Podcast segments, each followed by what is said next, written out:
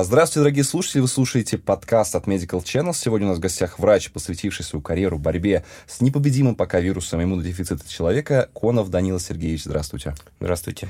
А, Данила Сергеевич, в мире существует довольно много заболеваний, и многие из них инфекционной природы, а вы решили работать именно с ним, да еще и как бы у которого даже вакцины нет.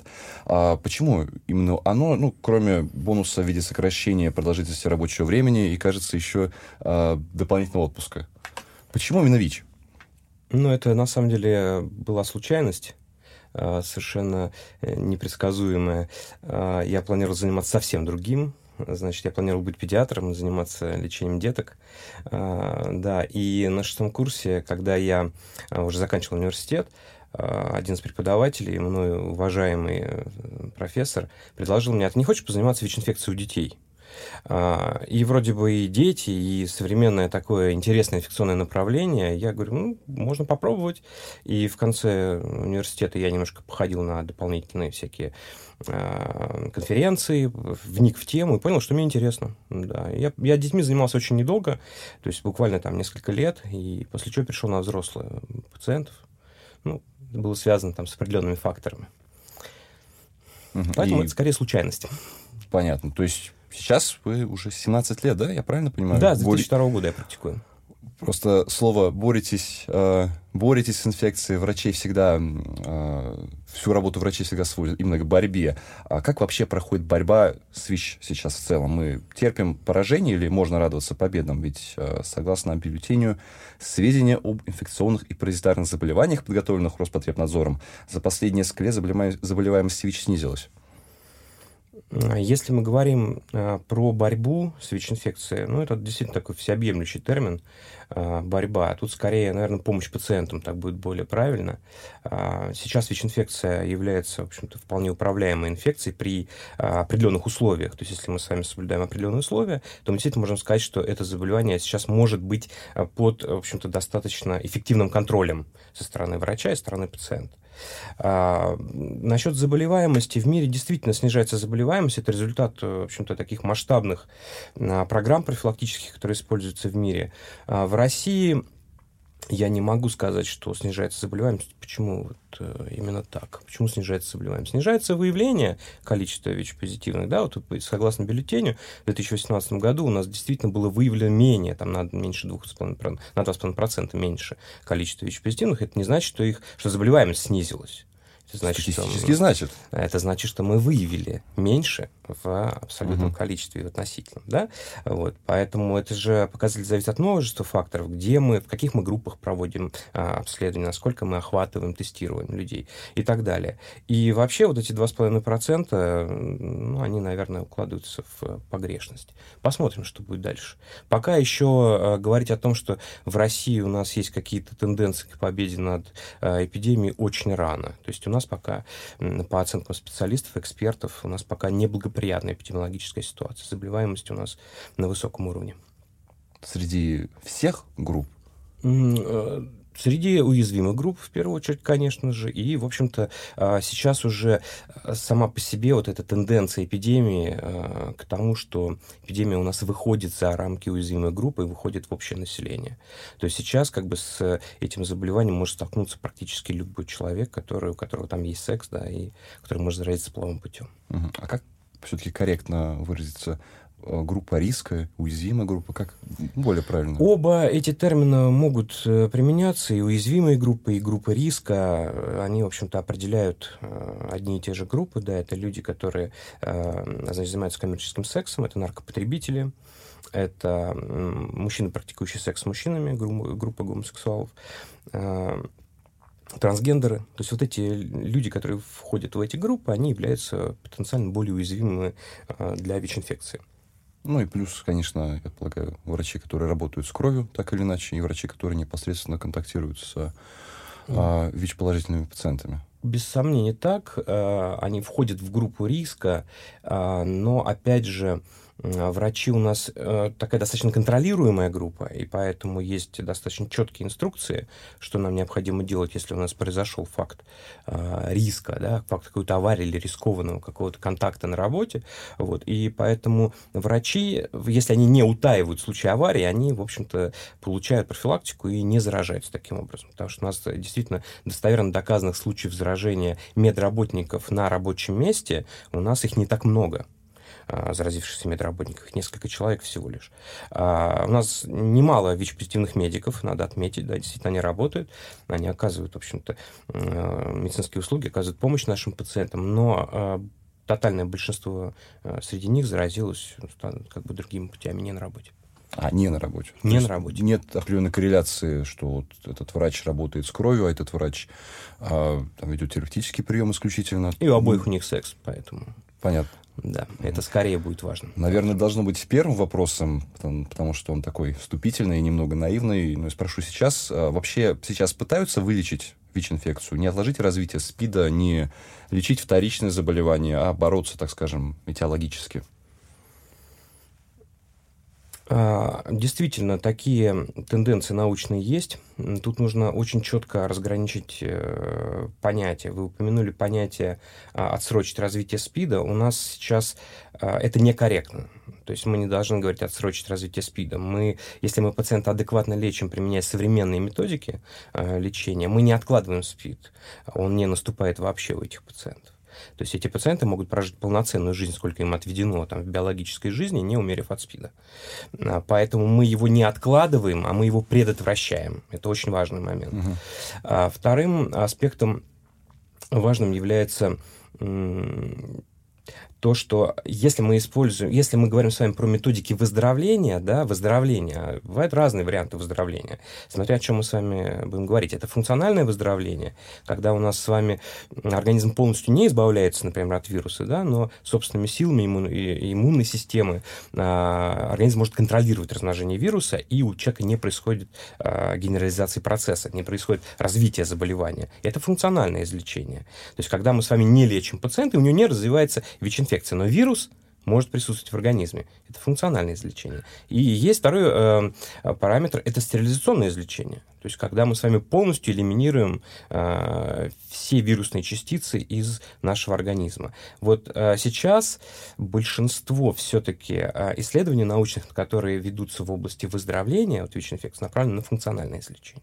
То есть на создание ситуации, при которой будет контроль над этим вирусом э, со стороны организма без необходимости применения лекарств. То есть эти, эти как бы э, в там, временном горизонте в каком-то, да, вот именно эти результаты нам более очевидны, чем стерилизационное излечение. В принципе, они нам и необходимы. Это наш mm. максимум, к которому мы можем стремиться. Конечно, да. У нас достаточно много вирусных и э, других инфекций, которые э, в нашем организме существуют с нами пожизненно. Да, к ним могут относиться, например, вирусы герпеса. И большинство людей с нормально, единожды заразившихся, э, они остаются с этим, вирус остается с ними навсегда. То есть они не излечиваются от этого вируса. И при определенными методиками можем выявить наличие этого вируса в организме. Но, тем не менее, далеко не у всех людей развивается какая-то проблема со стороны герпеса вирусов. И э, большинство людей с нормально функционирующей иммунной системой, их иммунная система не дает вирусу, ну, как говорится, поднять головы, да, и не дают им э, возможности размножаться активно. Э, в принципе, такие такая ситуация была бы ну, первым шагом, скажем так, э, в таком действительно таким важным шагом в борьбе с вирусом дефицита человека. А разработка вакцины не будет являться ну, таким принципиально новым уровнем Э, развития нашей вот этой борьбы? Ну, разработки вакцин ведутся очень давно, уже там сотни вакцин были исследованы, и они не показали свою эффективность, к сожалению. У нас есть там терапевтические вакцины, есть профилактические вакцины. А, там, единственная вакцина профилактическая, которая показала хоть какую-то эффективность, это была эффективность там не более 30% в уязвимых группах. И, соответственно, нельзя говорить о том, что она может прям вот, использоваться повсеместно, она будет эффективна. Терапевтические вакцины разрабатываются, действительно есть разработки, которые Э, направлены на выработку, э, например, там, собственных защитных каких-то э, там, антител против регуляторных белков вируса, например, да, есть такая вакцина терапевтическая. То есть, когда мы с вами вводим какую-то вакцину, организм начинает, учим организм бороться с текущей инфекцией, да, с текущей инфекцией. И, в принципе, наработки есть, но сказать, что там в горизонте пятилетнем они будут нам доступны, нельзя, нет. Эм, это пока еще клинические исследования. Но перспективы есть, конечно. Вам приходилось говорить человеку впервые о том, что его ну, жизнь теперь изменилась, и ему нужно следовать правилам, что его жизнь регулируется теперь новым а, законом, федеральным законом номер 38, по-моему. А, и как вообще он реагировал на это, на эту новость?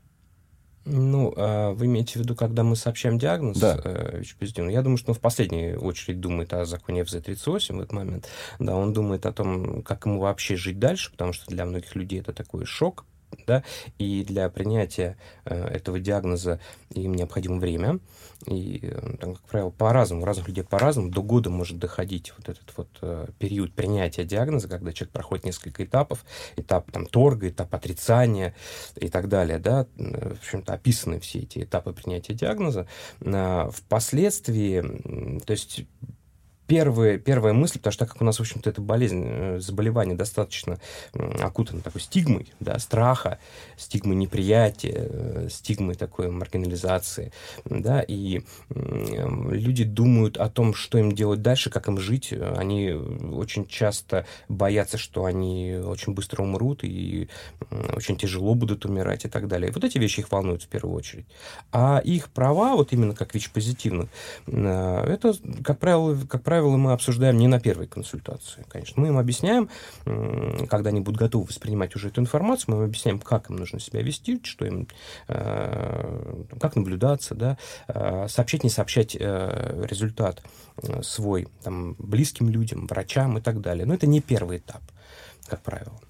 То есть вы говорите, что есть первый этап, есть несколько этапов. Конечно. Значит, я могу делать вывод, что у вас уже сложился определенный алгоритм а, разговора с первичным пациентом, так скажем. Конечно, конечно. То есть наша задача на первом этапе это максимально просто а, без напора дать пациенту а, максимально корректную информацию относительно ВИЧ-инфекции. Дать ему время прямо на самой консультации, чтобы он обдумал слова доктора.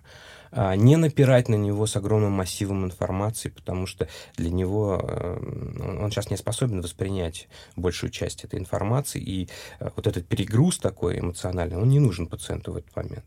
А, и обязательно ответить на все вопросы его возникающие после сообщения диагноза. То есть вы должны обязательно задать ему вопрос, о чем ты хочешь сейчас поговорить, что тебя вот в настоящий момент, в текущий момент беспокоит больше всего, вот, и э, максимально просто и доступно ответить на его вопрос. Это такой первый этап, да. Дальше уже вы уже начинаете разбирать возможности наблюдения, где, как наблюдаться, необходимость приема антиретровирусной терапии, необходимость наблюдения и корректного ведения а, этого пациента, необходимость вакцинации и так далее. Все аспекты вы обсуждаете эти уже по мере. И это действительно индивидуально очень, потому что кто-то, например, подозревал, что ВИЧ-инфекция у него есть этот, а, и результат не является для него чем-то таким из ряда вон выходящим. То есть он подозревал, он знал, что у него есть риски, да, и, например, у него мог быть его а, партнер ВИЧ-позитивный. И, в общем-то, он понимал, что э, если он в, в, в зоне риска, он может заразиться.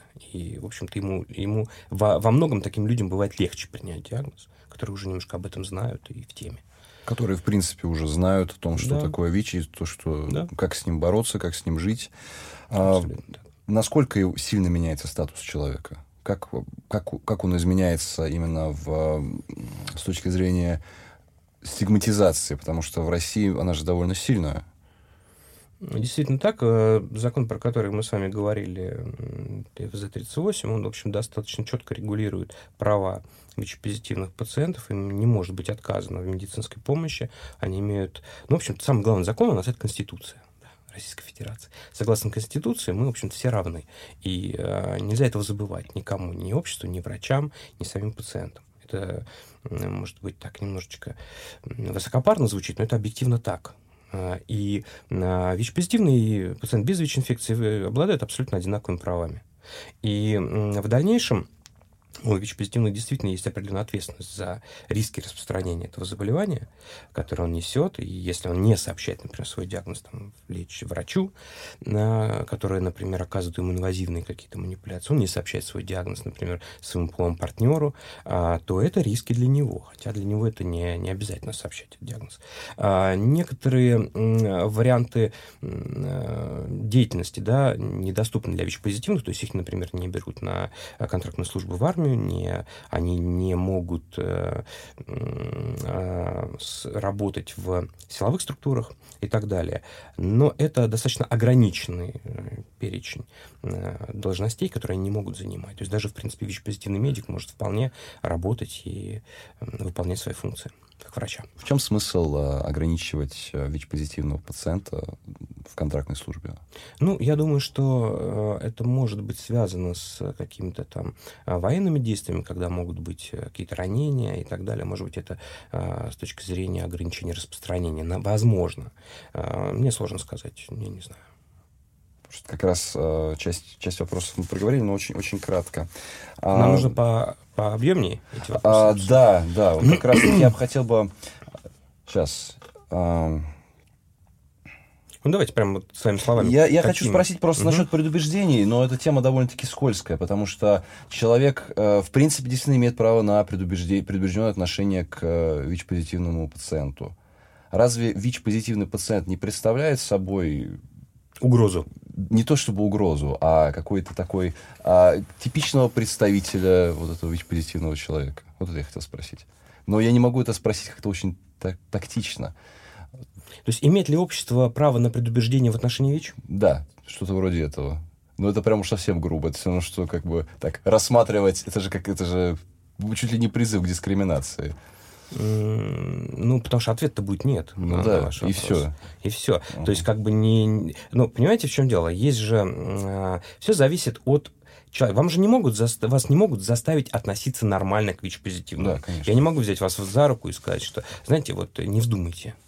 Не вздумайте. Вы должны нормально относиться и понимать. Все зависит от индивидуальных факторов человека. Uh-huh. То есть, если у человека а, достаточно знаний, а, достаточно логики, и он может контролировать свою безудержную фантазию, то в этом случае а, для него ВИЧ-позитивный человек в общем-то, никак не отличается от человека э, без ВИЧ-инфекции. Угу. Потому что у нас очень много эфемерных представлений о том, как мы можем заразиться ВИЧ-инфекцией. Давайте об этом, а, давайте, давайте. об этом говорим. Я так, я, пожалуй, даже использую эту фразу, что у нас довольно много эфемерных представлений о том, как человек может заразиться ВИЧ-инфекцией. А чаще всего что, что происходит?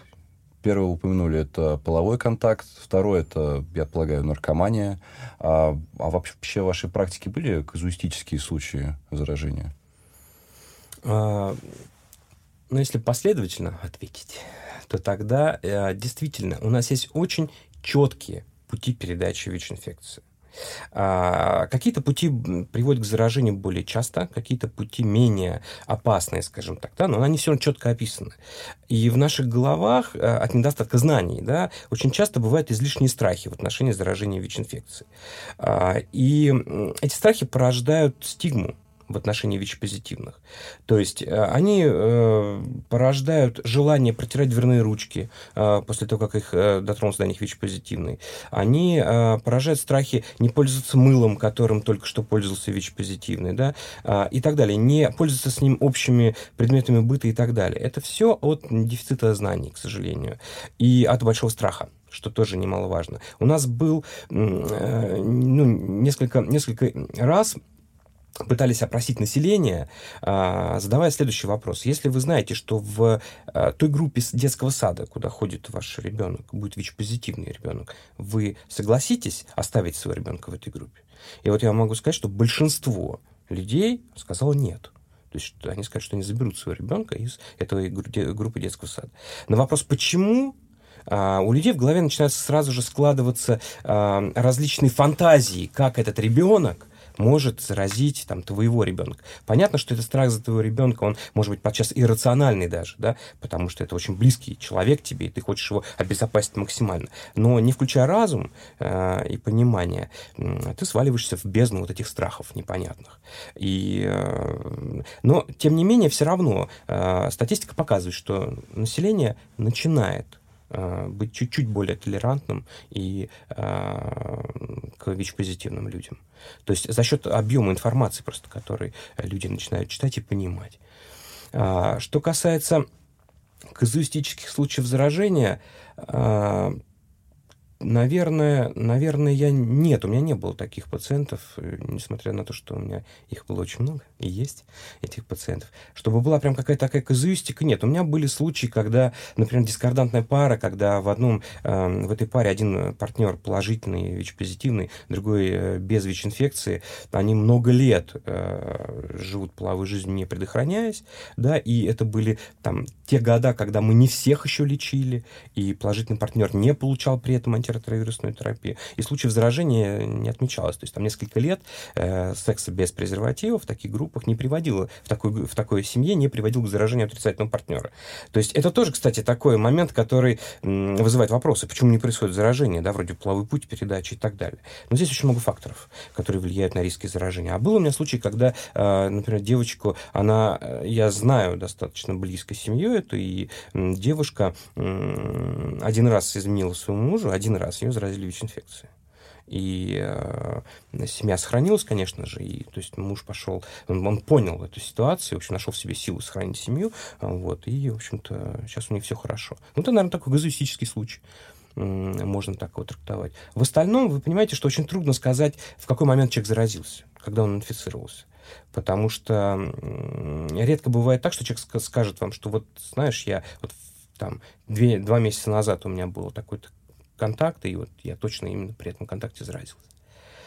Ну, а, поэтому казуистические случаи вообще бывают заражения, например, при укусах людей, да, одних другими. Не знаю, корректно ли будет об этом сказать, это не породит ли это, это страхов пожалуй, кстати, да. лишних. Но тут нужно это проговорить, потому что об этом тоже рассказывают. В мире несколько случаев все было зафиксировано. Представьте себе, там почти 40 миллионов человек было инфицировано за период пандемии, и всего лишь там несколько случаев в этой группе было... Да, в таком случае странно бояться укусов и, Конечно. и при этом не предохраняться. Абсолютно верно. Да, и не предохраняться. Ну, то есть, но это были не просто укусы, когда там в порыве страсти вас укусили, да, не, незначительно, а это были действительно нападения э, с целью там ограбления, например, да, когда были нанесены очень серьезные травмы человеку. То есть, э, укус, ну, практически съели, можно так сказать, человек. Да. И тогда действительно риски заражения могут присутствовать, особенно если это там, какая-то кровоточивость десны выраженная, может быть, у человека без РВТ. В случае тяжелых травм риски могут быть в этом случае. А что насчет городских легенд, вроде оставленных э, в подушках, оставленных в сиденьях кинотеатров, иглах, лезвиях э, с кровью? И с запиской «Добро пожаловать что в мир». Что-то вроде. Я, я думаю, это да. Старая история, которая уже вам приелась. Как вы ее прокомментируете? На самом деле, э, на самом деле, э, насколько я знаю, достоверных случаев э, таких не было. ВИЧ-терроризм, если вы про него говорите, да, там оставленные, специально оставленные иглы для заражения или, например, уколы в метро, да, когда вы стоите, вас там кто-то уколол, и вы думаете, что это действительно может быть преднамеренное заражение. Случаев заражения таких не описано в нашей стране. Ну, отлично. Я думаю, вы своими словами развеяли довольно большую, довольно большое количество э, страхов. Но, тем не менее, а, что нам нужно обязательно сказать, что непреднамеренные, э, допустим, э, случаи, когда там, после использования иглы наркоман бросает эту иглу или шприц в детскую песочницу, да, и дети там колятся этими иглами, или, например, тот же самый дворник, убирая там опавшую листву, или дети, которые убирают листву на территории детского сада или школы, на на э, уроки по труду колятся этой иглой, и э, это может рассматриваться как, в общем-то, действительно риск э, заражения, и в этом случае дается профилактика обязательно. То есть мы, с одной стороны, говорим, что нет ВИЧ-терроризма такого, да, что э, нас преднамеренно заражают, но в случае, если у нас происходит такая авария, мы каким-то непонятным шприцем колемся, который мы нашли где-то на улице, случайно его схватили, не видя этого, это случай требует профилактики, обращения в специализированную учреждения Центра СПИДа и получения профилактики. Несмотря на то, что не было описано случаев подобного заражения? Преднамеренного. Угу. Преднамеренного. А при таких контактах случаи заражения были описаны, конечно. Угу. А мне было интересно, кстати, насчет э, легенд, э, как врачи вашей специальности относятся к ВИЧ-диссидентам, насколько это больная тема, и что вы о них думаете? По-моему, среди всех этих групп э, плоскоземельщиков, э, любителей теории заговоров, зависимых от глицина, ведь эта идеология, она, пожалуй, самая деструктивная. Э, ВИЧ-диссиденты, но ну, вообще этот феномен, он э, начал распространяться сразу же после того, как э, мы поняли, с чем мы имеем дело, да, 84 год, э, Каспер Шмидт, э, психиатр, назвал это э, истерией, да, э, заболевание ВИЧ-инфекции, сам через 10 лет умерев от э, СПИДа. То есть был первый ВИЧ-диссидент, который э, заявил о том, что ВИЧ-инфекции не существует, а это так, такой глобальная истерия, а, значит, специальное нагнетание, преднамеренное такое напряжение. На самом деле дениалистов много и за рубежом, и в нашей стране. И какое может быть отношение у практикующего врача к дениалисту? У меня пациенты погибали из-за э, того, что э, как бы они следовали э, вот этим вот диссидентским мыслям и отказывались от антиретровирусной терапии. Конечно, крайне негативное отношение. Мы многие знаем этих диссидентов. Мое мнение однозначное, что вступать с ними в какие-то переговоры, э, проводить совместные передачи, пытаться что-то доказать им бесполезно абсолютно, потому что люди, высказывая диссидентские свои теории, они находятся в иррациональном поле, то есть они не находятся в поле логики, они не хотят слышать от вас никаких аргументов, они не хотят, э, э, чтобы вы доказали им о том, что они неправы. Это просто такое активное активное высказывание э, своей позиции без оглядки на реальность, скажем так. Поэтому э, с ними контакты бесполезны, на мой взгляд. А с людьми, которые подверглись влиянию даниалистов, ВИЧ-позитивными, конечно же, нужно максимально корректно э, их консультировать и объяснять им, почему эти идеи не, ну, как бы неправильны, к чему они могут привести. Я могу пример привести, который был у меня личный, один из там многих примеров, если когда у меня была семья, конкордантная семья, когда были инфицированы оба партнера, муж и жена, и муж был активным даниалистом, то есть он отрицал э, факт наличия ВИЧ-инфекции. То есть они же, даниалисты тоже бывают разные. Кто-то говорит о том, что ВИЧ-инфекции не существует, кто-то говорит о том, что ВИЧ-инфекция существует, есть такой ретровирус, но он не вызывает СПИДа. Э, то есть там есть разные подгруппы даниалистов, которые как бы разные лозунги предъявляют. И э, он отрицал э, сам факт наличия ВИЧ-инфекции, отказывался от антиретровирусной терапии. Жена говорила, что он там целыми днями проводил в интернете и, соответственно, на этих форумах э, диссидентских. И э, у него был достаточно низкий иммунный статус, ему требовалось назначение терапии, причем срочно, о чем я ему говорил неоднократно, но он принимать терапию не хотел, но на консультации приходил.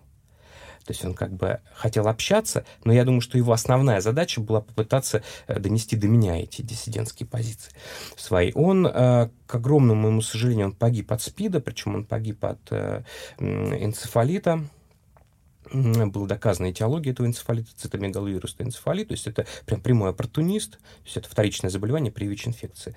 А его жена, которая не получала антиретровирусную терапию, видя вообще исход, что произошло, а, она пришла ко мне впоследствии и попросила меня, чтобы я назначил ей терапию. Она сказала, я не хочу, чтобы у меня было так. Это было очень много лет назад, тогда мы еще не лечили всех, тогда были показания определенные к назначению терапии, не только в нашей стране, но и в, в мире. А, у нее были очень прекрасные показатели иммунного статуса, то есть у нее объективно на тот момент не было показаний для назначения терапии, но она, конечно, сразу ее получила, мы ей назначили по желанию, потому что, в общем-то, ее запрос был вполне понятен. И у нее все в порядке сейчас. Она лечится, у нее все хорошо. То есть такой явный пример, когда ты видишь, как это может быть, а, он очень показательный для пациента. Ну да, полагаю, он разрушает все безумные теории. Да. Многие люди, наглядно. Многие люди, которые смогли отказаться от диссидентских, ВИЧ-позитивные, которые смогли отказаться от вот этих вот диссидентских э, представлений, возвращаясь в нормальное логичное поле, они говорили о том, что э, вот эта вот э, структура даниализма, вот этого ВИЧ-диссидентства, она представляет из себя тоталитарную секту. То есть это ну, как бы тотальное зомбирование людей, которые находятся в очень уязвимом психологическом состоянии. И выбраться оттуда очень трудно, на самом деле. потому что она как бы достаточно крепко держит своих адептов.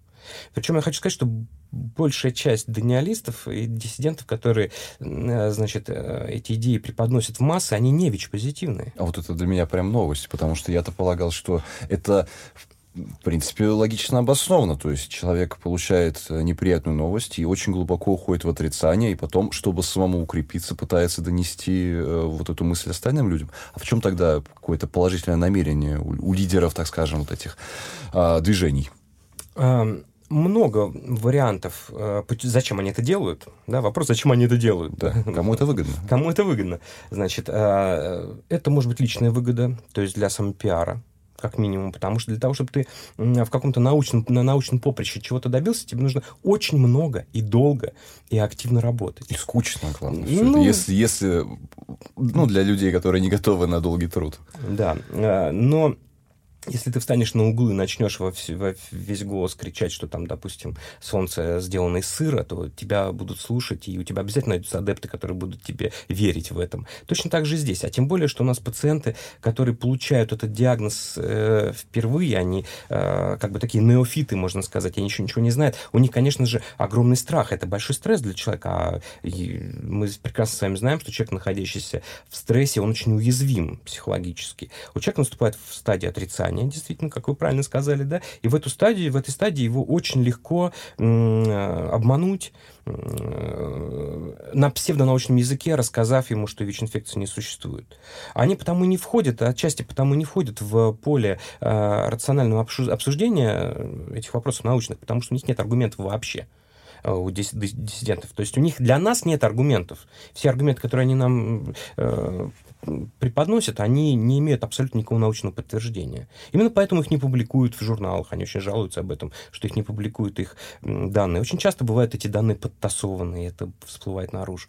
Поэтому здесь выгода на, у этих людей, там, может быть, в виде самопиара. Да? В, как, в каких-то случаях э, даниалисты э, преследуют личную коммерческую выгоду, например, альтернативные методы лечения ВИЧ-инфекции. Это очень распространено, да, потому что человек, если вы дадите ему надежду, что вы можете его излечить, и ему не нужно будет на протяжении всей жизни, допустим, принимать э, антиретровирусные препараты, следить за своим здоровьем, да, и так далее. Если вы дадите ему такую надежду, он любые деньги найдет для того, чтобы а, попытаться излечиться. Этим пользуются мошенники, которые предлагают различные методы лечения ВИЧ-инфекции, начиная там от введения ректального раствора серебра в прямую кишку, да, который якобы излечивает ВИЧ-инфекцию. Это у нас из Новосибирска привет, да, а, э, такой нам приходит, и э, заканчивая там методами управляемой гипертермии, которая основана, опять же, там да, да, даже какие-то на, научные выкладки люди пытаются представить этого метода, абсолютно необоснованные, но здесь уже даже есть научные консультанты этого метода управляемой гипертермии, что тоже является абсолютно стопроцентным шарлатанством при ВИЧ-инфекции. То есть э, попытка наживы тоже не, немаловажный фактор. А это может быть добросовестное заблуждение врачей, не очень грамотных. Угу. То есть тех врачей, которые просто э, не обладают достаточной информацией, не хотят учиться и э, понимать. Это может быть э, просто заблуждение пациентов в стадии отрицания. Они могут делиться также с уязвимыми люди, людьми, которые только-только узнали о диагнозе этой информации, пытаясь их спасти от психологического шока. А с этим явлением есть э, какие-то у нас способы борьбы? Насколько я понимаю, законодательно нет. А как вы думаете, почему? Потому что вполне логично, что э, если а, это движение приводит к распространению ВИЧ, а у нас еще законодательство как бы, ну, пытается весь этот процесс контролировать, разве не логично хотя бы административное наказание для распространения вот таких э, контрпродуктивных, так скажем, идей? Я вам скажу больше, что это абсолютно логично, но э, инструмент... Я думаю, что просто э, на этом не сосредоточено внимание сейчас. То есть как бы к деятельности даниалистов и влияние этой деятельности на распространение ВИЧ-инфекции просто не обращать внимания на это. Мне так кажется. Это мое субъективное мнение. Э, я скажу вам больше. Описаны случаи просто как, как бы очень трагические случаи, которые, к которым приводят действия даниалистов. У нас были случаи, что в одной из областей. Вы знаете, что нередко от детей отказываются, да, рожденных, особенно если это дети с ВИЧ-инфекцией. Но определенный контингент, может, женщин отказываться от детей, которые получили положительный статус во время беременности там, или родов. Эти детки находятся в детских домах, и их достаточно активно усыновляют сейчас. Усыновляют, устанавливают опекунство и так далее. В одной из областей какой-то период времени назад была группа э, людей, которые помогали усыновлять ВИЧ-позитивных детей в семьи. Причем это было не опекунство, а именно усыновление. И а, эти дети были на контролиру... у них была контролируемая ВИЧ-инфекция, они получали антиретровирусную терапию эффективную, которая была для них безопасна. А детей устанавливали в семьи и отменяли им РВТ. И это приводило к гибели детей. Вот несколько детей таким образом погибло. И вот в этом случае, насколько я знаю, законодательно это было запрещено. Ну, по крайней мере, планировалось это сделать. Запретить законодательно такую возможность э, возникновения такой ситуации. Но это прям трагедия, как бы, по-другому не сказать. А, я так понимаю, что по России у нас э, есть определенные центры, определенные области, где ВИЧ-инфекция э, более распространена. Вот, например, в Свердловской области. Почему в какой-то области высокий уровень заболеваемости, в какой-то низкий? Мы можем говорить о так скажем, области как а в целом неблагоприятном месте или конкретно вот по ВИЧ в чем-то есть особенности? Ну, особенности, конечно же, есть. Э, ВИЧ или э, другие инфекции, которые могут распространяться, например, при э, приеме наркотиков, да, а если говорить про э, лидирующие области в нашей стране. Иркутская область, кстати, сейчас вышла у нас в 2018 году на первое место, обогнав Свердловскую. По, да, Сомнительное такое, да? Они, они практически рядом, да, сомнительное да, достижение, правильно. Значит, а, с чем это связано? 2000-е годы, когда у нас был пик заболеваемости, а, у нас ВИЧ-инфекцию в основном распространяли люди, которые употребляли наркотики, да, наркоманы. А, соответственно, в тех областях, где было больше денег и больше возможностей употреблять наркотики, через которые проходил наркотрафик, и, то есть где наркотики были более доступны для населения, там сложилась более такая крупная прослойка людей, инфицированных ВИЧ. И уже впоследствии, когда Э, вирус начал выходить из уязвимых групп, из этих населения, просто там количество их стало больше. Это, вот, пожалуйста, Иркутская, Свердловская область. То есть все причины связаны исключительно с наркоманией? Ну, в нашей стране, да, да, да. Mm. Ну, как бы не все, но это такая одна из основных причин, почему у нас эти, эти области поражены. А если брать ситуацию по миру, а, на каком месте у нас Россия находится в этом сомнительном По росту рейтинге? заболеваемости на первом. То есть у нас даже сейчас заболеваемость в Южной Африке снижается интенсивно за счет профилактических программ. В нашей стране у нас пока все неблагополучно по ВИЧ-инфекции. Но, опять же, еще раз говорю, потому что международные программы, которые показали свою эффективность и неоднократно показывали свою эффективность, в нашей стране не реализуются. А почему? А, потому что у нас в нашей стране за основу профилактическую, профилактики ВИЧ-инфекции взяты, ну, как бы, такой э, принцип формирования морали у общества. То есть у нас не должно быть раннего секса. Ну, то есть вместо а, у нас... полового воспитания у нас да, развитие морали. Развитие морали. Никто не против морали. То есть понятно, что это нужно для общества. Мы должны формировать э, общество с высокой моралью. Но это не профилактика ВИЧ-инфекции. Этим нужно заниматься отдельно. А если мы говорим с вами про профилактику ВИЧ-инфекции, есть совершенно четкие инструменты, да, которые можем пользоваться, которые в мире показали свою эффективность. Половое воспитание – да, охват тестированием увеличивать. Да? Если у вас, э, вашему э, ребенку, там, подростку, допустим, условному, 16-летнему, а, объяснить, что он должен воздерживаться э, для того, чтобы там, в 20 сформировать семью, и только тогда у него будет секс, очень трудно а, такого подростка ограничить в сексуальных контактах. Его надо научить, как пользоваться презервативом, и сказать, что это нужно делать. Не просто сказать, что нужно, а научить как потому что многие не умеют пользоваться презервативом правильно. Ну да, тема довольно-таки деликатная. Конечно.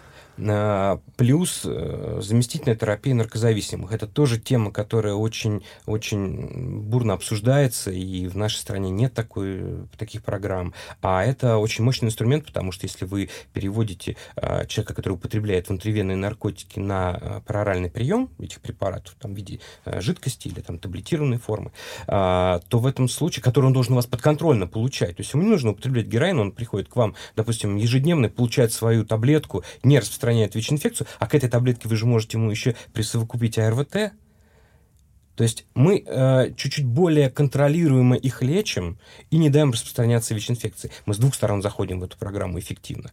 И она тоже работает. А, программа, программа обмена шприцев и игл наркозависимым. Понимаете, у нас над, над наркозависимыми такое бремя маргиналов висит, да, но это все равно болезнь. Попробуйте отказаться от курения. Легко отказаться от курения? Легко, я сам сто раз бросал, да, как говорил Марк да, Твен. Марк Твен. А, попробуйте отказаться от курения, а от наркотиков, от героина. Это же очень тяжело для человека. Действительно, он мог совершить там какую-то ошибку в юности, а потом, но это болезнь, объективно. Этого человека нужно, ему нужно помогать, а не э, возводить над ним стигму порока. Поэтому этим людям нужно помогать, и про, программа обмена шприцев в случае, если человек не может отказаться от наркотиков, вполне рабочая история. Э, которая помогает снизить заболеваемость. Да? А вот насчет программы обмена шприцев у нас э, разве не пытались э, внедрить похожее? Ну, это были, по-моему, так скажем, добровольческие, добровольные организации волонтеров, которые... Это не одобряется со стороны государства такая программа. Это, это, это ну, как бы стороны официального мнения, да, на наркоманы это плохо, и наркоманы мы даже не плохо. будем с ним разговаривать. Мало того, это будет стимулировать наркоманию, считается. То есть, если мы им дадим чистые шприцы и иглы, это будет их подстегивать к употреблению наркотиков, это, это будет плохо. А, то есть мы, мы всегда смешиваем понятия борьба с наркоманией и борьба с ВИЧ-инфекцией. Понимаете? Их нужно разделять обязательно. И они должны работать э, одновременно, эти две программы. То есть мы, с одной стороны, должны бороться с наркоманией максимально возможными способами. Лечением, просвещением и так далее. Но мы должны профилактировать ВИЧ-инфекцию. И если мы это смешиваем, как что касаемо полового воспитания и морали, что касается э, употребления наркотиков и... Э, то рождается как раз такие стигмы. Рождаются стигмы, и мы неэффективны, что очень важно. Одна программа не будет работать, если вы только одну запустите программу, она не даст вам никакого эффекта. Вам нужен комплекс программ. По охвату тестирования. Сейчас, например, за рубежом очень широко пытаются внедрить программу самотестирования. К ней тоже много вопросов. То есть, что сделает человек, если он дома сделает быстрый тест и поймет, что у него ВИЧ? В нашей стране э, мы проводим тестирование только после предварительного дотестового и после тестового консультирования, чтобы мы успели человеку сказать, что разъяснить ему, разъяснить ему, что такое ВИЧ-инфекция, да, и чтобы он не предпринял каких-то ошибочных шагов впоследствии. Но на, на Западе понимают прекрасно, что если не охватить тестированием большей массы, то мы не будем выявлять достаточное количество, и будет эпидемия продолжаться. Чем больше мы выявим, тем больше людей мы можем начать лечить, тем больше шансов у нас остановить эту эпидемию. Поэтому охват тестирования, широкий охват тестирования, он тоже является такой независимой э, профилактической мерой. Назначение терапии всем ВИЧ-позитивным, которые выявлены, это тоже с, э, определенная программа снижения э, распространения эпидемии. Мы всех лечим, они не передают ВИЧ-инфекцию. То есть, как бы, э, тут, тут очень много аспектов. И если э, эти, эти программы внедрить, то, соответственно, мы получим то же самое, что и на Западе, я уверен. То есть у нас будет снижаться заболеваемость. То есть если взять с 97 года по 2017 год, на Западе на 48% у нас, насколько я помню, снизилась заболеваемость ВИЧ-инфекции. Действие программ, широкий охват терапии. Хотя тоже еще не достигнуто э, вот этих вот э, точек необходимых эффективности этих программ не mm-hmm. достигнуто. Но, тем не менее, результаты видны уже. Ну что ж, а пока мораль и да, постыдное первое место. И воздержание. Понятно. То есть, э, да, с одной стороны, э, это странно, что мораль противопоставляется половому воспитанию. Странно, что мораль противопоставляется... Половое воспитание противостоит морали. Понимаете? То есть, наоборот. То есть, э, половое воспитание является, э, с точки зрения людей этих, да, является аморальным. То есть мы не должны 16-летнему подростку говорить о том, что есть секс и как нужно пользоваться презервативом, потому что это аморально. Вот в этом э, э, глупость ситуации, понимаете? Понимаю. Да. А, ну, что же, врачи тоже люди, тоже болеют, иногда даже ВИЧ. А, я правильно понимаю, что у них нет никаких ограничений по своему статусу. А как вообще врачу, как вы думаете, вернее, врач должен пациенту говорить, что у него ВИЧ? ну, а, группа врачей, у меня много знакомых врачей, достаточное количество врачей, знакомых инфицированных ВИЧ. Это не, не новость среди врачебного сообщества, действительно. Я могу сказать, что э, ВИЧ-позитивные врачи – это одни из лучших пациентов по приверженности к лечению. Они прекрасно понимают, что происходит. Они прекрасно понимают, что им нужно вот, в текущий момент времени обязательно принимать терапию, и э, ВИЧ-инфекция у них находится действительно под контролем. Соответственно, риски того, что они могут выступать источником инфекции, существенно более низкие, скажем так. Да? А, и Э, нужно ли сообщать пациенту, мне трудно ответить на этот вопрос. То есть мы по закону не обязаны никому ничего сообщать. Можем не сообщать. Но мы должны нести ответственность за возможность а, заражения окружающих людей. А, если ВИЧ... Э, мне трудно... Понимаете, у нас всегда теоретические аспекты должны переходить в практические аспекты. Вот мы с вами говорили по поводу возможных рисков да, заражения. Да, конечно, мы должны исключить э, фантазию, которую Фантазия, завязана на страхе. Конечно. То есть как мы можем с вами представить, если у нас работает медицинская сестра, э, ВИЧ-позитивная, допустим, да, в какой-то из больниц, э, как она может заразить своего пациента? Ну, только преднамеренно.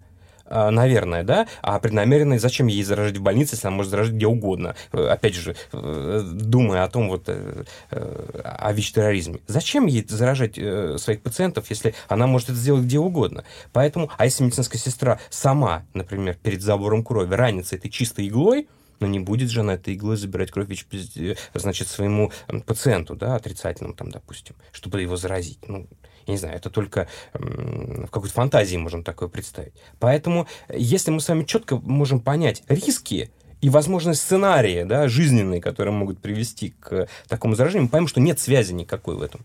ВИЧ-позитивный медик и заражение э, значит, э, пациента своего. ВИЧ-позитивная медицинская сестра и заражение пациента. Попробуем, попробуйте смоделировать ситуацию. Когда такое возможно? Ну, действительно, только если у кого-то очень-очень злой умысел. Да, а тогда он может его реализовать где угодно, угу. попытаться. Все верно. А, как указано на сайте вашей клиники, среди профессиональных интересов у вас значится а, консультирование по вопросам профилактики ВИЧ до и постконтактной, в том числе медицинских работников. А, злоупотребляя сейчас своим положением, хочется уточнить, э, что же делать. Ну вот молодой амбициозный хирург, который берется удалять сложнейшую атерому, в голове у него всегда есть неприятный сценарий, где он ранит себя иглой, где он задевает маленький сосудик, все попадает ему в глаз. Что можете посоветовать, чтобы подобный э, сценарий, который также, в принципе, завязан на страхе и фантазии, э, не воплотился? Ну, чтобы не воплотился этот сценарий, надо соблюдать определенную технику безопасности на работе. То есть э, техника безопасности предотвращает э, аварийные контакты. Но если уж он произошел, аварийный контакт, мы так это называем, авария, аварийный контакт, да, а, то в этом случае есть определенный алгоритм помощи медику, который подвергся риску заражения. Он есть и в нашей стране, он есть за рубежом, они отличаются, эти алгоритмы несколько. А, сразу хочу сказать, что случаев заражения медиков, которые получили полностью адекватный профилактический курс, не зарегистрирован. То есть все медики, которые все делают, ну, как мы говорим, по канону, не заражаются ВИЧ-инфекцией от своих пациентов. Это нужно очень твердо уяснить медработникам. А, во-первых, чтобы убрать лишние страхи, при операциях или каких-то инвазивных манипуляциях ВИЧ-позитивным э, пациентам. А, и, с другой стороны, чтобы не было скрыт факт аварии. Потому что в реальности у нас регистрируются далеко не все аварии, которые произошли на рабочем месте. То есть многие замалчивают. Особенно это касается там, разбрызгивания крови, попадания крови на слизистые оболочки э, глаз. У меня, э, я преподаю в университете, у меня одна из моих студенток э, после нашего цикла мы провели курс по профилактике ВИЧ-инфекции, такой практический семинар по постконтактной профилактике, э, и она работает медсестрой в операционной. Она мне прислала фотографию, на которой э, она была полностью с ног до головы залита кровью, у нее было открытое лицо, и лицо, кожа лица да, mm-hmm. на лицевой части. У нее было и глаза в крови. То есть маска в крови, э, халат в крови, лицо в крови. Я у нее спросил, а почему ты не носишь лицевой щиток? Почему ты не защищаешь себя? Вот, э, это же ведь могут быть экстренные операции. Это сопряжено с рисками. Ну, не принято так делать у них, видимо. Вот. Это такой показательный фактор. То есть, с одной стороны, мы очень боимся ВИЧ-инфекции, с другой стороны, мы абсолютно расслаблены в отношении реальных рисков заражения, которые могут быть. Поэтому, если мы допустим, этот э, описанный вами хирург вдруг все-таки ранится, и мы знаем, что у этого пациента ВИЧ-инфекция, то есть он там, допустим, задел себя скальпелем, или он полой иглой себе проткнул палец, или кровь попала ему на слизистый, когда вскрылся какой-то сосуд, да, на глаза, на слизистый глаз, то в этом случае есть определенный порядок, профилактически есть первая помощь, которую необходимо оказать. В зависимости от вида контакта мы оказываем определенную первую помощь.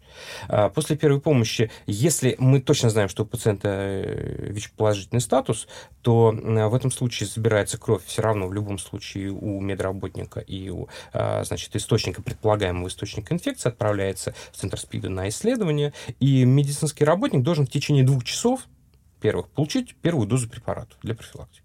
Продолжается эта профилактика 28 дней, 4 недели он должен принимать эти препараты. Не позднее 72 часов должна быть назначена постконтактная профилактика. Но по э, современному представлению, первые два часа он должен получить первую дозу лекарства. Если он все будет принимать как полагается, да, как э, предписано, то он не заразится. То есть 100%? Ну, 100% только Бог вам может сказать, не я. Да, ну, в общем-то, ну, случаев заражения не было. Вот это вот, я могу сказать, ответственно. Угу, весьма оптимистично. А ну, вот насчет защиты, по-моему, ни одна защита не убережет, ни одни перчатки не уберегут э, от прокола. Я знаю, что раньше, э, по крайней мере, в одной из клиник, в которых я работал, были те самые кольчужные э, перчатки, которые якобы должны защитить. Э, то есть они вот лежали, их никто, естественно, не трогал, потому что они были одни. На всякий случай? А, да, ну я увидел еще были одни, а были еще одни открытые, я как раз-таки попробовал проколоть их иглой, вполне себе колются. В чем вообще как, как, как можно защититься от, такого, от такого? А, в кольчужных перчатках а, невозможно оперировать, как говорят хирурги. Ну да. Это, это невозможно просто. А, кольчужные перчатки э, во многом не защищают вас от прокола, они могут защитить вас от порезов. Все-таки во время операции больше рисков того, что вы режущими инструментами можете повредить себе руки колющими инструментами, которые, ну, не игла, там какие-то крючки, да, вы тоже можете повредить себе. Но кольчужные перчатки их э, этот укол тоже не пропустят, потому что у них такая структура. Но э, это такой, ну, все-таки архаизм, конечно. Никто не оперирует в кольчужных перчатках, они лежат вот у вас, и, и, и никто ими не пользовался, хотя я уверен, что оказывали и не раз помощь ВИЧ-позитивным пациентам, оперировали в обычных перчатках. Это техника безопасности. А если произошла авария, это профилактика. Только такие методики. То есть у нас э, уберечься можно э, от заражения именно таким образом. Насколько сейчас э, помощь в России доступна для ВИЧ-позитивного пациента? Э, у нас ВИЧ-позитивные пациенты э, имеют право, полное право наблюдаться в э, центрах СПИДа, то есть тех центрах, в которых им, им оказывается полный спектр медицинских услуг, которые прописаны в нашем законодательстве. А наши стандарты, они, конечно же, гораздо более скромные, чем западные. Там не мониторится достаточно большое количество параметров, которые требуются на современном этапе мониторить у ВИЧ-позитивных э, пациентов. И это упущение огромное. Но э, помощь доступна, препараты доступны для ВИЧ-позитивных. Вопрос э, в схемах, конечно же, э, огромный вопрос в схемах. То есть современные комбинированные препараты, например, э, режим там, терапии в одной таблетке для многих пациентов недоступен в нашей стране по причине дороговизны и, общем-то, по причине того, что наши а, препараты отечественные, которые производятся на наших заводах, в общем-то, вот только сейчас, насколько я знаю, у нас один препарат в виде одной таблетки в сутки а, стал доступен, стал производиться. А так это все-таки э, несколько таблеток, что, в общем-то, лекарственную такую нагрузку на пациента увеличивает. Да, несколько таблеток в день принимает пациент. Плюс, конечно же, качество препаратов, оно тоже очень разное. То есть у нас есть э, препараты современного, современных классов, да, которые отличаются прекрасной эффективностью и безопасностью применения. Есть препараты более старой генерации, которые отличаются другим уровнем безопасности, и возникают некоторые нежелательные явления при приеме этих препаратов. Пациентам объективно такие препараты принимать труднее. Ну, мы прекрасно понимаем, что современные препараты в стране в нашей, в центрах СПИДа доступны э, не всем, далеко не всем. То есть нам приходится там, пациентам лечиться более старыми препаратами, что опять же сказывается на приверженности. У нас очень большой процент отказов от лечения. То есть, начав терапию, мы столкнувшись, наверное, столкнувшись с, с проблемами, ага. да, переносимости, лекарственной нагрузки такой высокой, да, пациенты некоторые прерывают эту терапию, что, в общем-то, очень-очень плохо может сказаться на их здоровье. А каковы риски для медработника в случае возникновения аварии? Ну, действительно, нам, э, медработникам, нужно четко понимать, э, каковы риски. А, риски не очень высоки, на самом деле, заражения, а, и, но это не отменяет необходимости назначения профилактики. Любой риск, который есть для медработника, должен быть профилактирован. А, сразу можно э, сказать, что такое рискованный контакт, потому что тут тоже мифов много. Что является рискованным контактом? Попадание биологической жидкости, которая может быть значима в передаче ВИЧ-инфекции, не все жидкости значимы в передаче ВИЧ-инфекции, попадание этой жидкости на слизистые оболочки, на поврежденную кожу или укол или порез контаминированным инструментом загрязненным. Вот эти э, значит, э, контакты являются рискованными. В этих, при этих контактах нам обязательно нужна профилактика. Если, например, это укол полуиглой, э, который только что там проводили какие-то манипуляции ВИЧ-позитивному пациенту, риск инфицирования где-то около там, 0,3%. 0,3%. Если это попадание э, брызг крови, э, например, на слизистый глаз, то риск э, около 0,1% заражения медработника при одном таком контакте. А, то есть не, риски вроде бы незначительные, то есть медикам нужно понимать, что в принципе риски заражения не очень велики, чтобы излишнюю тревожность медработников убрать. Чтобы Но, руки не стороны, тряслись. А? Чтобы руки не тряслись. Чтобы руки не тряслись, да. Но с другой стороны, они должны понять, что уж если что-то случится у них на операции, да, у них есть очень мощный инструмент, в виде э, химиопрофилактики, безопасный инструмент, очень эффективный инструмент, который не даст им заразиться. То есть как бы э, должно правильно сформироваться представление о рисках у медицинских работников. Оно подчас бывает не очень правильно, к сожалению. То есть у нас как только произошла авария, сохраняя спокойствие, человек должен просто следовать алгоритму, который Конечно. уже продуман Конечно. и эффективен. Да, у нас мы проводим тренинги э, даже в частных структурах медицинских, когда мы приезжаем и рассказываем, что делать в случае аварии. А, какие, по согласно законодательным актам, да, как, какие, а, какое оснащение должно быть в каждой клинике для профилактики ВИЧ-инфекции. У нас, согласно санитарным правилам, все клиники должны предоставить а, пострадавшему медработнику быстрые тесты для тестирования на ВИЧ, экспресс-тесты, и антиретровирусную терапию в течение двух часов после аварии. Неважно, что это за медицинское учреждение. То есть работаете вы в городской поликлинике, и э, к вам пришел ВИЧ-позитивный пациент, у вас произошла авария, да, вы, вам должны дать в этом случае в вашей поликлинике первую дозу антиретровирусных препаратов через два часа. И это закон. Ну, санитарные правила, которые обязательны для исполнения. Очень многие клиники не знают об этом и достаточно спокойно к этому относятся и не проводят даже профилактических работ со своими медработниками о фиксировании аварий, да, чтобы они обязательно сообщали об этих авариях, чтобы проводилось тестирование источника возможного инфицирования и так далее. А санитарные правила есть. В случае, если произойдет инфицирование медработника, и это можно доказать, э, методом генного секвенирования можно доказать э, факт заражения от э, источника. Вот, это будет э, уголовное преступление. А кто ответственный в таком случае? Главный врач. А кто же а, ну да, который как раз-таки занимается а, оснащением и контролем. Вы говорили о том еще, что нужно отправить кровь на анализ э, свою пациента. А, куда? Это центр СПИДа. Отправляется в центр СПИДа региональный, смотря где э, на, находится это медицинское учреждение. То есть, если это Москва, то московский центр СПИДа. А в каком виде ее нужно отправить? А, ее забирают, стандартное исследование ФАВИЧ оформляют, потому что там есть определенный порядок оформления в случае аварии, и эту кровь отправляют в центр СПИД, где она будет храниться год, 12 месяцев. Для того, чтобы потом впоследствии, ну, во-первых, чтобы выяснить, не инфицирован ли медик был до, а то, если он сдаст анализы там, через какой-то период времени, будет положительным. Мы, ну, здесь а... же как бы мы проверяем просто его санитарную книжку, в которой написано, что вот по его проверяли, и он не инфицирован. Вот он сдал кровь свою, да, допустим, а, в январе этого года. Результат отрицательный. Он находился, допустим, в периоде серонегативного окна. Пусть он даже и короткий сейчас, этот период очень, когда у нас уже человек инфицирован, но у него нет еще признаков лабораторных там, э, заболеваний, то есть нет еще антител, да, а, и у него через 6 месяцев, мы же не каждый месяц даем кровь на ВИЧ, ну, да. через 6 месяцев у него произошла авария а он уже был инфицирован. Или, допустим, он сдал кровь в январе, а он еще не был инфицирован, а инфицировался 2 января. Полным путем. Разве это не может быть с медиком? Вполне может. Медики тоже живут сексуальной жизнью, половой жизнью.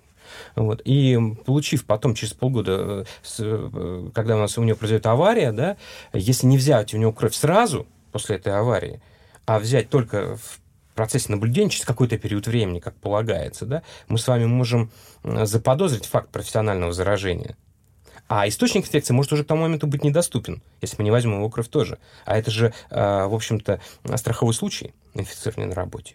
Там очень много нюансов нужно соблюсти. Поэтому вот этот протокол, э, он должен быть соблюден очень четко. Да, причем, я так понимаю, основной интерес к ознакомлению с этим протоколом должен быть, инициатива должна идти именно непосредственно от самого медработника. А самого медработника и от руководителя, конечно же, э, медицинского подразделения, там, больницы или а, поликлиники или какого-то частного медицинского центра. Потому что для многих, поверьте, вот мы когда проводим тренинги, для многих это открытие, что есть такие санитарные правила, и что у них они должны обеспечить законодательно доступ к быстрым тестам и доступ к антиретровирусным препаратам в течение двух часов пострадавшим медикам. Вы же можете оказывать помощь э, в стандартной поликлинике, и вы думаете, там не будет ВИЧ-позитивных пациентов. Через день будут приходить и к лору, и к терапевту, и к медсестре на забор крови. Медики, э, пациенты, которые не будут раскрывать свой статус, они могут его, во-первых, а, не знать, и, б, просто не раскрыть. Э, факт аварии, вот. Если вернуться к пациентам, которые не знают э, о своем ВИЧ-статусе, э, какие признаки... Что ж такое-то? Сейчас заново. а, я хочу спросить, как э, ну, насчет... Как Насчет того, как заподозрить у пациента, э, иск, ну, включая там длительную, длительную пневмонию. Угу. Сейчас. Я понял. Так, эм... То есть как врач, просто стандарт, обычный врач, да, там угу. лор, врач, терапевт, может заподозрить у пациента наличие ВИЧ-инфекции? Да, потому что э, стоматологи часто вот видят какую-то так, так, так, пожалуй, скажу. А, очень много, очень часто врачи первичного звена, терапевты, стоматологи а, могут заподозрить а, ВИЧ-инфекцию пациента, который сам еще пока они не знают, или у него, у него ее и нет. Очень часто, кстати, этим грешат стоматологи, которые видят э, какую-то нестандартную ситуацию, обычно в области слизистой полости рта, и говорят, вот у меня был такой пациент, у него был ВИЧ, у него вот точно такая же картина. То есть они интерпретируют вот эту клиническую картину для всегда для э, ВИЧ-позитивного пациента. Э, какие признаки как, прямо объективно должны э, заподозрить, э, должны спровоцировать подозрение у врача на ВИЧ-позитивного пациента? А, мы знаем, что любой врач любой специальности э, в своей практике может столкнуться с ВИЧ-позитивным пациентом. Мы с вами говорили про эпидемиологическую ситуацию, которая очень неблагополучна. Да? А, кстати, здесь можно привести пример. Если мы возьмем группу э, мужчин в возрасте от 35 до 39 лет, у нас 3,3% населения в этой возрастной группе мужчин инфицированы ВИЧ. То есть каждый там 30-й. Э, согласно с статистике, которая у нас есть официально. Поэтому, в общем-то, случай э, встречи на работе с ВИЧ-позитивным пациентом, он вполне реален. То есть это не феномен? Это, это не феномен, это абсолютно уже, уже, уже норма, рабочая норма. И, кстати, многие врачи это знают. Есть, э, есть несколько таких объективных признаков, э, по которым врач может рекомендовать пациенту обследоваться на ВИЧ. У нас есть официальные какие-то такие рекомендации, когда он говорит, вот все, тебе нужно точно сдать анализ на ВИЧ, и это регламентируется, да, там, э, нормативом каким-то. Например, у молодого человека рецидив герпес зостера, опасящего герпеса. Не первый эпизод, Хотя я бы уже при первом эпизоде обязательно рекомендовал бы анализ на ВИЧ, потому что э, рецидив опоясывающего герп... э, эпизод опоясывающего герпеса у молодого человека – это признак того, что что-то с иммунной системой у этого человека не в порядке. Как минимум надо исключить, исходя из эпидемиологических рисков в стране нашей, да, исключить ВИЧ-инфекцию. Но рецидив – это прямое показание для э, анализа на, на ВИЧ. С этим может столкнуться дерматолог, например, да, когда пациент приходит, говорит, я не понимаю, что с вами происходит, какая-то сыпь появилась. Дерматолог смотрит, это герпес зостер, и э, это молодой человек. Все, рекомендован анализ на ВИЧ. А, если пациент будет жаловаться на длительную лихорадку более трех недель без каких-то явных причин респираторных заболеваний и так далее, да, на длительную диарею без каких-то причин более трех недель, а, это тоже относительное, но показание для включения анализа на ВИЧ в диагностический поиск. То есть мы э, объективно не зацикливаемся только на ВИЧ-инфекцию, но мы включаем этот анализ в наш алгоритм поиска, да, диагностический.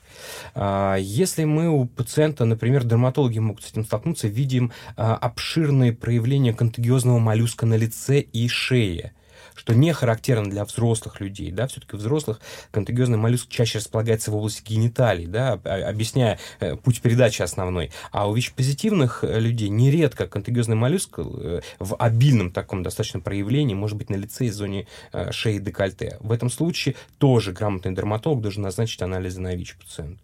А если, например, взять стоматолога или лора, ну, стоматологи, понятно, если он открывает рот и видит, что у пациента в полости рта тотальный кандидоз, то есть выраженное грибковое поражение слизистой, он очень явно клинически проявляется, кандидоз тотальный, да, конечно, рекомендовать анализ на ВИЧ. Мы не должны по поводу каждого прыщика, наверное, да, обследоваться на ВИЧ. На ВИЧ, там, допустим, какой-то а, автозный стоматит, какая-то авто в полости рта, и это обязательно, там, у меня был такой же у, ВИЧ-позитивного, скажет стоматолог. У ВИЧ-позитивного может быть стоматит, может быть, но это не явный признак ВИЧ-инфекции. А вот тотальный кандидоз, да. То есть это однозначно анализ на ВИЧ. Если, знаете, еще вот есть такая рекомендация, я ее, конечно же, озвучиваю, когда я там, преподаю студентам или я когда занимаюсь с врачами. Если вы по своему профилю лечите пациента, и у вас ничего не получается – то есть вы не можете справиться, в общем-то, с явным каким-то заболеванием по вашему профилю, да, будь то какая-то пневмония, какие-то поражения лор-органов, а, что-то еще, рекомендовано сдать анализ на ВИЧ, но это как бы так уже больше кулуарно, наверное. Тут нет прямых рекомендаций таких законодательных. Но если вы пытаетесь лечить пациента, и у вас не получается, хотя вроде бы вы эффективно все делаете правильно, да, да рекомендуйте э, пациенту анализ на ВИЧ. Вы, вы начнете выявлять таких пациентов, спасаем жизнь, спасаем здоровье, э, и вы будете очень эффективны в этом случае. Что еще? Ну, длительно, длительно, а, длительно протекающие, а, рецидивирующие бактериальные, вирусные, паразитарные заболевания тоже могут быть маркером определенной ВИЧ-инфекции. Есть такое а, состояние, которое называется волосистая лейкоплакия. Это состояние, которое очень любят а, спидофобы а, у себя находить. И приходят к доктору и говорят, доктор, посмотрите, у меня вот волосистая лейкоплакия на языке, у меня точно ВИЧ, да, хотя у него там а, все анализы на ВИЧ отрицательные, он их неоднократно сдает, уже там э, лет не было половых контактов, и рисков никаких нет, но он все равно ищет у себя ВИЧ-инфекцию. Да, это такое любимое э, клиническое проявление для спидофобов. Это отдельная группа населения такая есть, людей, которые ищут у себя ВИЧ-инфекцию. А властистая лейкоплакия, объективно, это очень, очень такой явный ВИЧ-индикаторный симптом. Это именно ВИЧ-индикаторный симптом. Когда на боковой поверхности языка у нас появляются такие волосистые разрастания, эпителия, и как белесые волоски, значит, э, они вот доступны осмотр. То есть вы смотрите на боковую поверхность языка и видите там проявление волосистой лейкоплаки. Это э, с вероятностью 98% ВИЧ-инфекции. Потому что э, это проявление э, активной репликации вируса Эпштейн-Бар, и это является патогномоничным симптомом ВИЧ-инфекции. Это не опасно для пациента, э, имеется в виду, что это не приводит к каким-то там тяжелым последствиям для ВИЧ-позитивного пациента. С назначением антиретровирусной терапии, как правило, волосистые лейкоплаки купируются. Но все клиницисты должны знать, как выглядит волосистая лейкоплаки обязательно. Особенно стоматологи. Ну, конечно. Угу. Да. А вы упомянули спидофобов. А вы не могли бы рассказать, как вы сказали, про эту категорию э, населения поподробнее? Это отдельная категория населения. Это люди, которые не инфицированы ВИЧ, но они э, очень тревожны, и они э, уверены, что у них есть это заболевание, просто мы не можем его у них найти. То есть они начинают жаловаться на различные клинические проявления, начитавшись, конечно же, в интернете, как проявляется клиническая ВИЧ-инфекция, они начинают предъявлять, в общем-то, а, схожие жалобы, говорить, что у них вот эти состояния выявляются, но при проведении стандартных обследований ВИЧ-инфекцию выявить не получается. Но они предполагают во многом, что это там, несколько причин тому может быть. Это какой-то очень редкий вирус ВИЧ, который не выявляется стандартными методами. Это, как они предполагают. То есть да? такой вариант э, ипохондрии, завязанный на ВИЧ. Да, да, ипохондрия uh-huh. завязана на ВИЧ. То есть такая фобия прям, даже это уже скорее к фобиям ближе. А, вот. И, а, соответственно, как правило, у этих людей очень большие, а, в общем, большое количество анализов, которые они сдают в течение короткого периода времени, ища у себя это заболевание, различные, не только им тесты серологические там на антитела, но и вирусологические тесты, которые они проходят и так далее. Они жалуются на, в общем-то, проблемы со здоровьем. При осмотре объективно, таком трезвом осмотре, понятно, что признаков никаких э, ВИЧ-инфекции инфекций клинических у них нет, и э, этих людей очень трудно переубедить, и, как правило, не получается в том, что у них ВИЧ-инфекции нет, то есть это уже как бы помощь психотерапевта, скорее, если это глубокая спидофобия такая, то есть помощь э, психотерапевта. То есть люди ссылаются на какой-то контакт половой, который был пять лет назад, и э, они предполагали, что вот предполагают, что этот контакт привел к заражению, и теперь они инфицированы, но не могут у себя это заболевание никто у них найти. Да.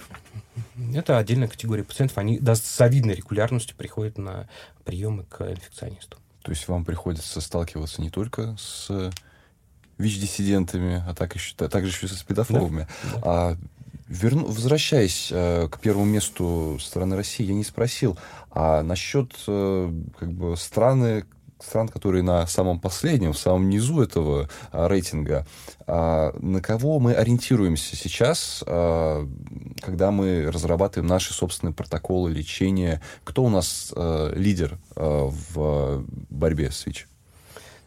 Наиболее адекватные э, клинические протоколы лечения, наблюдения ВИЧ-позитивных у нас демонстрируют э, американские рекомендации, конечно же.